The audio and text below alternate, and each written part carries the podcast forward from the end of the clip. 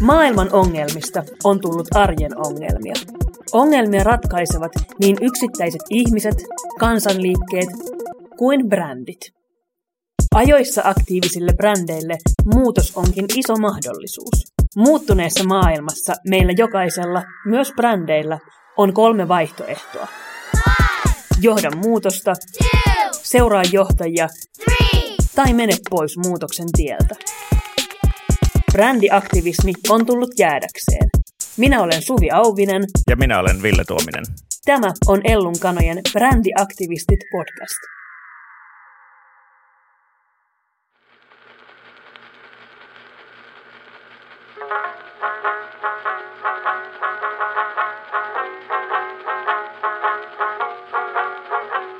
Ajat muuttuvat, maailma muuttuu, myös yritysten ja brändien täytyy muuttua. Menneisyydessä yritykset saattoi valita sen, mitä kysymyksiä ne halusi käsitellä. Vai halusiko jättäytyä kokonaan ulos yhteiskunnallisesta keskustelusta.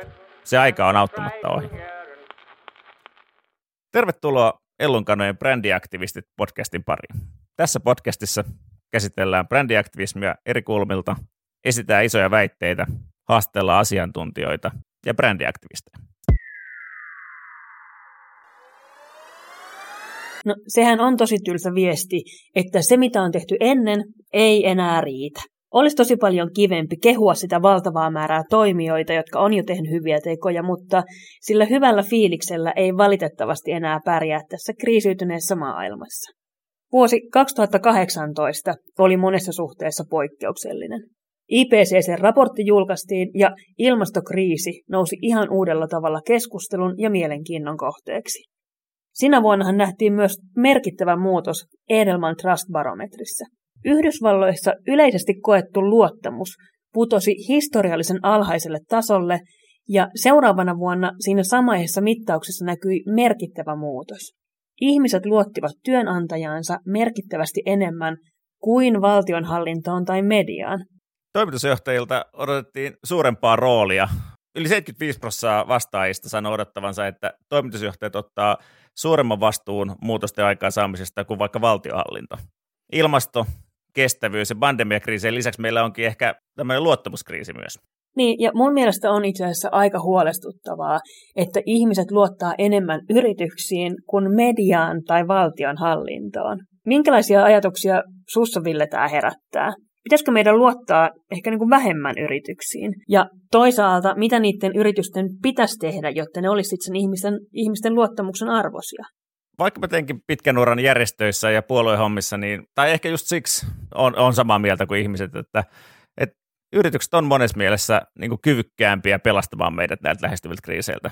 Ja ehkä se oli vähän asia, jota oli ehkä vaikea myöskin niin kuin itse jossain vaiheessa hyväksyä, mutta, mutta totta kai se tarkoittaa sitä, että, että yritysten pitää ottaa myös niin kuin selkeästi niin kuin etunojaa ja lähettävä tekemään asioita. Ja se voi olla aika hyvää bisnestäkin. Yritykset voi kaapata sen tulevaisuuden määrittelyn vallan poliitikoilta ja rakentaa sitä niin kuin luottamusta ja, ja näyttää suuntaa. Mutta ehkä, ehkä ylipäätään niin meillä on sen verran kiire näiden hommien kanssa, että, että näitä kriisejä pitää ratkoa nopeasti. Ja jos, jos yritykset pystyy olemaan nopeampia, tehokkaampia ja, ja vaikuttavampia kuin poliitikot, niin miksi me ei luotettaisi niihin?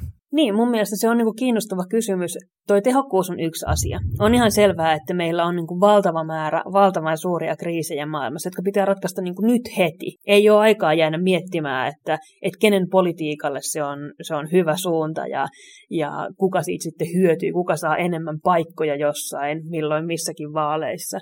Mutta, mutta mä oon ehkä niin kuin huolestunut siitä yritysten moraalista ja siitä, että kuinka paljon me voidaan luottaa siihen, että nämä yritykset yritykset tekee niitä tekoja, jotka vie maailmaa parempaan suuntaan, eikä vaan niitä tekoja, jotka on sitten niille yrityksille hyvää bisnestä. Toki sitten se on ehkä niin kuin yksi kysymys, että, että voiko ilmastoa ja ympäristöä tuhoava tai ihmisiä tuhoava bisnes olla sitten enää niin kuin kannattavaakaan tulevaisuudessa.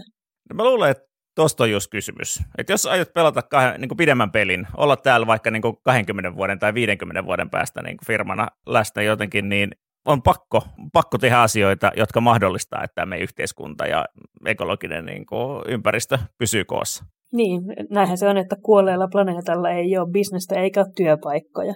Niin, ja eikä se ole tietenkään myös edes niin kuin ilmastokysymys, vaan että et minkä takia ihmiset sietäisi jotenkin niin kuin jäätävää syrjintää esimerkiksi niin kuin bisneksessä. Mistä saat työntekijät, jos, jos sä oot niin kuin täysroista? Kyllähän se on niin kuin bisneksen, bisneksen etu, että käyttäytyy silleen niin kuin asiallisesti, mutta eihän se mitään moraalia yrityksessä ole siis sinällään. Mutta niissä ihmisissä, jotka sitä johtaa, niin niissä näyttäisi olevan. Joo, mä oon paljon just jotenkin aktivistina tuskaillut sitä, että, että voidaanko me vaatia, että yritykset tekee moraalisia tekoja. Ja ehkä mulle se iso oivallus on ollut just se, että on se ja sama, että mistä syystä ne yritykset tekee niitä moraalisia ja eettisiä tekoja, kunhan ne tekee niitä. Mä ajattelen, että, että niin kuin aktivistikentän ja koko maailman pitäisi ehkä niin kuin hyväksyä enemmänkin just se ajatusmaailma, että yritykset voi tehdä eettisiä ja moraalisia tekoja siksi, että se on hyvää bisnestä, eikä siksi, että tämä on nyt oikein, niin sanotusti. Musta se on just noin. Ja, ja siis itse asiassa niin kuin yrityksillehän on isompi intressi toimia oikein, koska tavallaan niille sen niin kuin tilanteen jatkuminen jotenkin kohtuullisena on, on niin kuin markkinan jatkumista. Tavallaan me ollaan vaan keksitty, että, että puolueet tai järjestöt on moraalisia toimijoita. Ei ne ole sen enempää moraalisia toimijoita kuin yrityksetkään, ellei ne ihmiset siellä sisällä ole sitä. Mä mietin, että tuleeko tämä ihmisten luottamus sitten niihin yrityksiin nimenomaan just siitä, että ajatellaan, että, että samanlaisia ihmisiähän siellä on töissä ja johdossa kuin mitä, mitä mekin ollaan. Ja että kyllähän ne yrityksissäkin töissä olevat ihmiset ja johtajat näkee nämä maailman kriisit, että eihän ne voi tyhmiä olla. Mutta musta on kiinnostava kysymys, että minkä takia sitten ei luoteta siihen, että niihin siellä on mediassa ja politiikassakin samanlaisia tyyppejä töissä, että kyllähän ne näkee nämä maailman ongelmat. Miksi niihin ei ei luoteta, jos yrityksiin luotetaan. Mä luulen, että, että siinä on itse asiassa sellainen tilanne, että niihin on luotettu, mutta tulokset ei, ei ole kovin häävejä. Ja nyt ikään kuin me ollaan käännetty katse yrityksiin, joilla on selvästi kykyä ää, tehdä isoja asioita, kun he ottaa sen tavoitteekseen. Mm. Mehän ollaan täällä Ellun kanssa paljon puhuttu siitä tuplarytmihäiriöstä, ja just siitä, että, että miten, miten maailma on muuttunut, miten viestintäympäristö on muuttunut.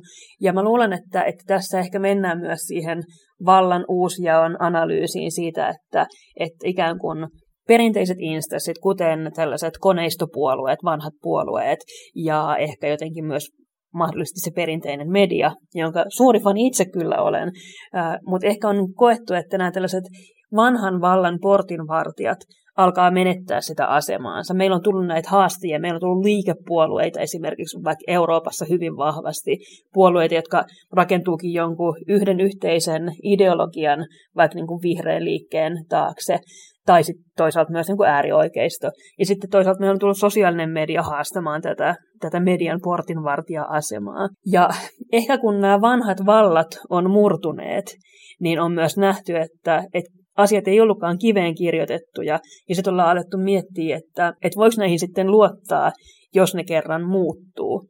Voiko olla, että me nähdään ehkä jopa yritykset jollain tavalla pysyvämpänä instanssina. Sanotaan, että meillä on niin kuin valtava määrä tosi vanhoja isoja brändejä, jotka on silleen ikään kuin samoja. Totta kai niiden yritysten ja brändien sisällä tapahtuu uudistumista ja ajattelua, ja ne ottaa uusia suuntia, mutta voiko siinä olla myös jostain tällaista pysyvyydestä kyse?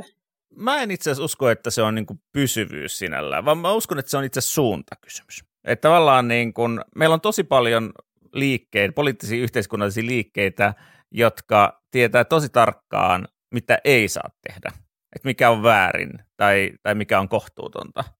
Mutta yritysten vahvuus on mun mielestä siinä, että ne on niin lähtökohtaisesti tekemässä jotain. Luomassa jotain, tuottamassa jotain, muuttamassa jotain. Mä luulen, että siinä on se, niin kuin, miksi kannattaa luottaa yrityksiin. Mä en ole vieläkään vakuuttunut siitä, että kannattaa luottaa yrityksiin, mutta, mutta sille ei ehkä ole oikeastaan väliä. Tai mä ajattelen, että mä, ajattelen, että mä ehkä tulen just sieltä niin kuin sellaisesta aktivistikuplasta, joka ajattelee, että yrityksillä ei ole moraalia, joten ne ei voi tehdä moraalisia tekoja, vaikka totta kai ne voi tehdä ehkä ei niin kuin niistä syistä, mistä mä haluan, mutta, mutta me ollaan nähty valtavia suunnanmuutoksia. Esimerkiksi ruokabisneksessä, missä vaikka tosi suuret lihatalot lähdetäänkin tekemään kasvipohjaisia tuotteita, Ei sen takia, että ne ajattelee, että tämä on nyt moraalisesti oikein ja eläinten vapautus kaikille, vaan sen takia, että, että tämä on tosi nopeasti kasvava bisnes ja meidän kannattaa olla tässä mukana, koska se on fiksua.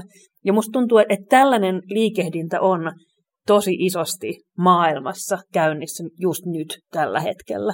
Kyllä, mä ihan, ihan samaa mieltä tuosta, että, että nyt niin kuin paljon asioita tapahtuu ja, ja jotenkin niin kuin, mä luulen, että meille tulee hyvä, hyvä podcast-sarja tästä näin, koska me tullaan samaan teemaan, ehkä samalla intohimolla, mutta aika eri suunnista.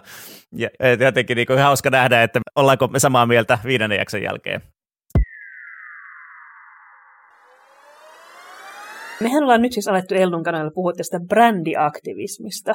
Ja kun mä viittasin tästä asiasta ekoja kertoja, niin tuolla kyllä aktivistikenttä älähti, että voi saatana nyt taas, että tällaista pelleilyä, että nyt brändien pitäisi olla jotenkin aktivisteja. Ja mä oon kyllä, mä ihan oikeasti niin kuin seison tämän takana, mä uskon tähän. Mä ajattelen, että, että nyt on siis kyse siitä, että meillä on ollut ajatus ehkä tällaisesta yrityskansalaisuudesta. Meillä on ollut ajatus siitä, että, että yritykset jollain tavalla osallistuu yhteiskunnalliseen keskusteluun ja yhteiskunnan kehittämiseen, mutta nyt, mä sanoisin etenkin sen 2018 jälkeen, ollaan huomattu, että nyt on siis tosi kiire. Nyt on hirveän suuri kiire muuttaa asioita tosi kovalla vauhdilla. Ja siinä ei nyt sitten enää ole yrityksilläkään eikä brändeillä aikaa jäädä siihen, siihen tota, apukuskin paikalle tai, tai kattelemaan vaan, että mihin mennään ja sitten vähän osallistuu. Vaan mä ajattelen, että nyt, koska yrityksiin luotetaan niin valtavan paljon, niin yritysten täytyy aktiivisesti lähteä myös parantamaan sitä maailmaa. Niiden täytyy lähteä tekemään isoja tekoja ja nythän ei puhuta mistään siis niin kuin viherpesusta, nyt ei puhuta mainoskampanjoista, vaan nyt puhutaan niin kuin niistä asioista, jotka on siellä yrityksen tekemisen ytimessä, siitä, että mikä on niiden olemassaolon tarkoitus tässä maailmassa. Ja minusta niin yksi keskeinen kysymys on se, että mihin jokaisen brändin pitäisi pystyä vastaamaan, että mikä on meidän olemassaolon oikeutus tässä niin kuin kriisien ravistelemassa maailmassa. Miten me tehdään maailmasta parempi? Joo, toi on, toi on musta just noin. Sitten taas toisaalta ehkä niin kuin yrityksen näkökulmasta niin kuin voi ajatella, että totta kai ne on tekemässä niin kuin voittoa, voittoa osakkeenomistajille, niin, niin on, on myös niin, että, että meillä on niin kuin isoja asioita, me puhutaan tuplarytmihäiriöstä, niin isoja asioita muuto, muuttumassa. On toisaalta se niin kuin tavallaan digitalisaation ja demokraattisuuden niin kuin muutos, joka tekee aika lailla mahdottomaksi semmoisen viherpesun, ainakaan jos meinaa olla niin kuin kaksi vuotta putkeen markkinassa, koska niin kuin kyllä viimeistään puolentoista vuoden jälkeen joku huomaa, että sä valehtelet, jos näin on. Mutta sitten on tämä tavallaan ekologinen murros, joka, joka niin kuin pakottaa koko meidän yhteiskunnan muuttumaan. Ja tavallaan se, että et niin kuin, miten sä voisit niin kuin muuttua, jättää, jättää osallistumatta. Se on ihan sama kuin, niin kuin vaikka teollisen toisen vallankumouksen aikana niin höyrykone, jotta sille, että mä en usko siihen. Ei ole hyvä, hyvä bisnesratkaisu. Niin, ja että se on ihan sama, että uskotko sä siihen höyrykoneeseen vai ei. Niin. Että se, se niin joka tapauksessa on. Joo, ja siis mä ajattelen, että se brändiaktivismi on niin kuin kaksi asiaa keskeisesti. Se on niitä aktiivisia tekoja, joilla parannetaan maailmaa tai ratkaistaan maailman kriisejä, ja sitten se on niistä julkisesti kertomista. Koska pelkästään ne, ne hyvät teot jotka ei näy minnekään, niin ei sitten kyllä niinku hyödytä sitä brändiä mitenkään. Ne voi hyödyttää maailmaa, mikä on tietenkin se ydin, ydintarkoitus tässä, että miksi, miksi ollaan olemassa ja miksi tehdään hyviä tekoja. Mutta jos me ajatellaan sitä, niin kuin, että minkä lisäarvon se tuo sille brändille, niin sitten siihen tarvitaan kyllä myös se, että, että niistä sun hyvistä teoista tietää joku, niin niistä on pakko viestiä. Tämähän ei ole mikään uusi asia ja uusi innovaatio, että, että brändit tekee vastuullisuustyötä. Siis on tosi iso osa firmoja ja brändejä, jotka on tehnyt vuosikymmeniä tällaista työtä jo valmiiksi. Mutta mä ajattelen, että tätä brändiaktivismia tarvitaan tässä nykyisessä maailmanajassa siihen, että, että erotutaan sieltä että meillä on valtava viestitulva, jossa me eletään. Nykyään ihminen törmää noin 5-10 tuhanteen viestiin yhden päivän aikana. Niin millä sieltä viestitulvasta erottuu? No sieltä ei erotu sillä, että julkaistaan tämä meidän vastuullisuusraportti täällä meidän nettisivuilla, ja sitten ollaan silleen, että no miksei, ne yrity, nää, miksei nämä tota, meidän asiakkaat nyt palkitse meitä näistä hyvistä teoista. Et siinä pitää tehdä jotain, mikä erottuu sieltä viestitulvasta. Ja mä ajattelen, että tässä tullaan myös just siihen niin kuin brändiaktivismin viestintäkulman ytimeen. Ja musta siinä pitää myös niin kuin muistaa se, että, että se niin kuin mikä on riittänyt aikaisemmin erottumiseen, ei enää riitä, myös siis siellä tekojen puolella. Ja et se, että et sä sanot tällä hetkellä brändinä, että no hei, me halutaan olla hiilineutraaleja 2050 mennessä. Sitten on sillä että aha, ok, niin kaikki muutkin, ja niin teidän pitääkin haluta olla. Ja 2050, eikö se ole aika myöhään? Että nyt niin kuin myös vaaditaan ihan tosi paljon enemmän. Ehkä myös sen niin kuin luottamuksen vastaparina tulee myös niin kuin vaatimukset siitä, että kun ihmiset luottaa yrityksiin enemmän, niin ne myös vaatii tosi paljon enemmän niitä näkyviä, konkreettisia, oikeita tekoja. Kyllä, ja sitten tuossa on niin kaksi puolta. Et toisaalta on siis se, että et, et niin kuin, miten sä voit rakentaa luottamusta, miksi kukaan uskoisi suhun, jos sä lupaat olla markkinoiden hitain. Ja, ja tavallaan niin kuin, sehän on naurettava lupaus. Ja, ja sitten taas toisaalta toinen vaihtoehto on se, että sä oot niin kuin näkyvä edelläkävijä, joka itse asiassa määrittää ne pelisäännöt, missä se sun niin kuin business tulevaisuudessa on ja mihin kaikkien sun kilpailijoiden joutuu, niin kuin on pakko jotenkin tavallaan niin kuin mukautua. Ja sen takia edelläkävijä voittaa tosi paljon. Niinpä. Tämä on just tämä perusidea siitä, että, että sä voit joko johtaa muutosta, seurata johtajia tai sitten mennä pois tieltä. Et muita, muita paikkoja tässä nyt oikein ei ole enää jaossa. No, ei, ei, eipä kyllä. Että sitten voi lopettaa koko bisneksen. Kyllä, kyllä. Niin, ja siis sekään ei ole niinku huono idea, jos ajatellaan niinku maailman kannalta. Sitten pitää kyllä niinku miettiä, että et mille, mille se sun bisnes rakentuu, jos, jos se on se niinku todennäköisin tulevaisuuden skenaario, että tämä koko homma menee alta.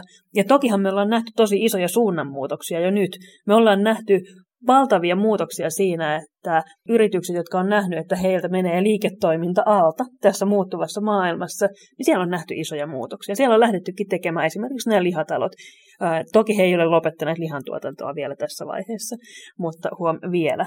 Mä uskon, uskon vakaasti, että tämä on niin kuin kehityksen suunta, tämä on, tämä on trendi, johon suuntaan me ollaan menossa mulle se kyllä niin kuin herättää paljon toivoa, että näkee, että, että nämä niin kuin isot laivat, joita me ollaan ajateltu, että ne kääntyy tosi tosi hitaasti, niin kun jossain on tulevaisuuden visio ja kun jossain on kuluttajien rahaa tarjolla, niin nämä isot laivathan kääntyy ihan helvetin sukkelaan.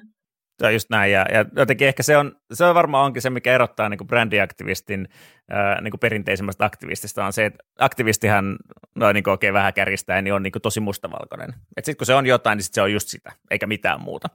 Ja, ja sitten taas niin kuin brändiaktivisti, niin varsinkin jos se on niin kuin iso pelaaja, niin ei se voi lopettaa koko bisnestään niin kuin samalla, kun se, kun se päättää niin kuin se uuden suunnan, vaan se on, se on niin kuin tavallaan niin kuin se on ratkaisu, joka tehdään, että okei, me lähdetään menee tonne, me ollaan kymmenen vuoden päästä, me ollaan markkinajohtaja tässä kestävässä tekemisessä. Ja sitten siinä aikana me ikään kuin rahoitetaan se muutos, muutos tällä niin kuin vanhalla perinteisellä tavalla.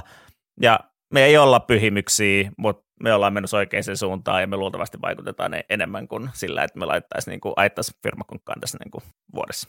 Joo, ja mun mielestä toi on just keskeinen asia kanssa tässä brändiaktivismissa, että ei tarvi olla valmis.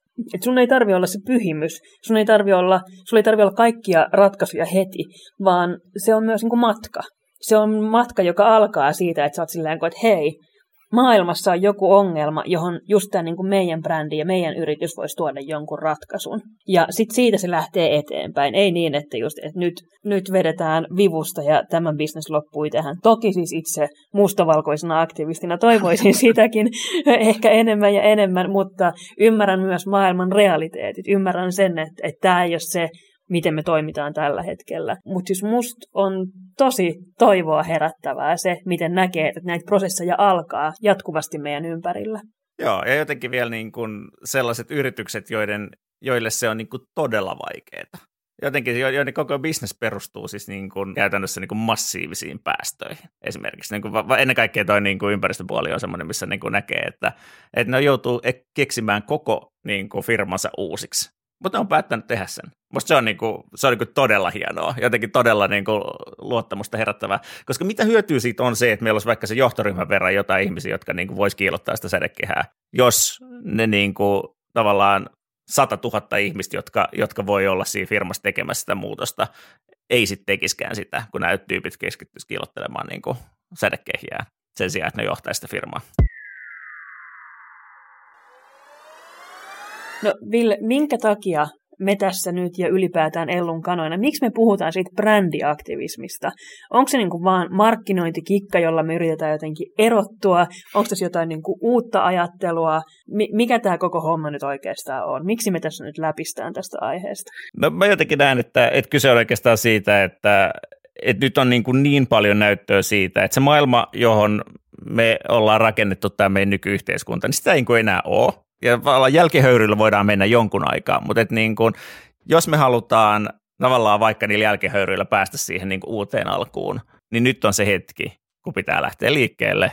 Ja, ja nyt on vielä, vielä tavallaan niin kuin siinä vaunussa tilaa, jossa voidaan määrittää tätä pelikenttää sitten jos, jos me lähdetään kymmenen vuoden päästä tähän peliin, niin sitten me vaan mennään siihen, mitä, mitä lainsäätäjä asettaa tai mitä meidän kilpailijat on asettanut niin kuin ikään kuin meille normiksi. Niin sen takia nyt on, nyt on tärkeä paikka, ja mä sanoisin, että niin kun tästä pandemiasta, kun toivottavasti pian päästään, päästään uuteen kasvuun, niin, niin se on se hetki, jolloin voidaan tehdä isoja muutoksia. Kyllä. Tuntuu, että, että koronan jalkoihin jäi tosi monta isoa keskustelua.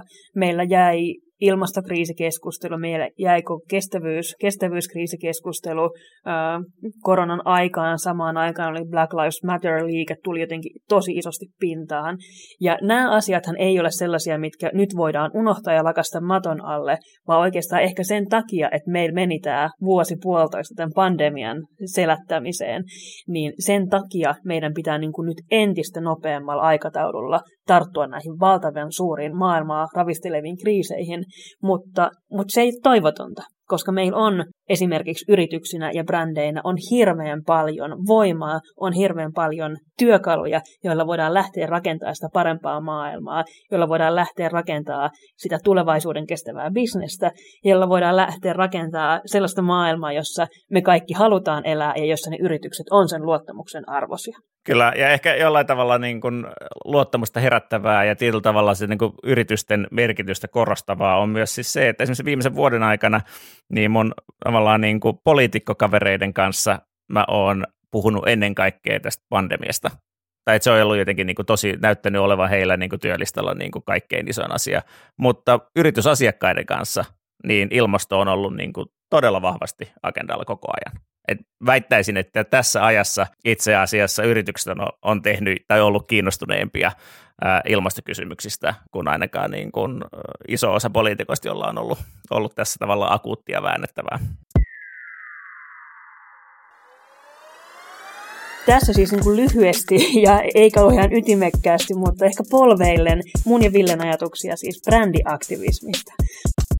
Tulevissa jaksoissa me tullaan käsittelemään myös vieraiden kanssa tätä aihetta, koska kaikki viisaus ei asu meissä. Ja onkin aika kiinnostava nähdä, että mihin Ville me seuraavien jaksojen aikana päädytään. Löydetäänkö me enemmän, enemmän yhteistä näkemystä vai, vai onko meillä aika erinäköinen kulma siihen, että miksi me tätä brändiaktivismia käsitellään? Joo, totta. On ollut aika vilkas, vilkas ja aktiivinen keskustelu jo tähän mennessä ja, kuinka syvälle me päästäänkään vielä meidän asiantuntija- ja brändiaktivistivieraiden kanssa. Kyllä, ja tavoitteenahan ei olekaan se, että me samaa mieltä kaikesta, koska ajatuksena on se, että asiasta voi keskustella, niistä ei tarvitse olla samaa mieltä. Tämä ei ole mitään eksaktia tiedettä ehkä, jossa me pyrittäisiin pääsemään johonkin yhteen mittaroitavaan lopputulokseen, mutta katsotaan mihin päädytään. Minä olen Suvi Auvinen. Ja minä olen Ville Tuominen. Tämä oli Ellun kanojen Brändiaktivistit podcast.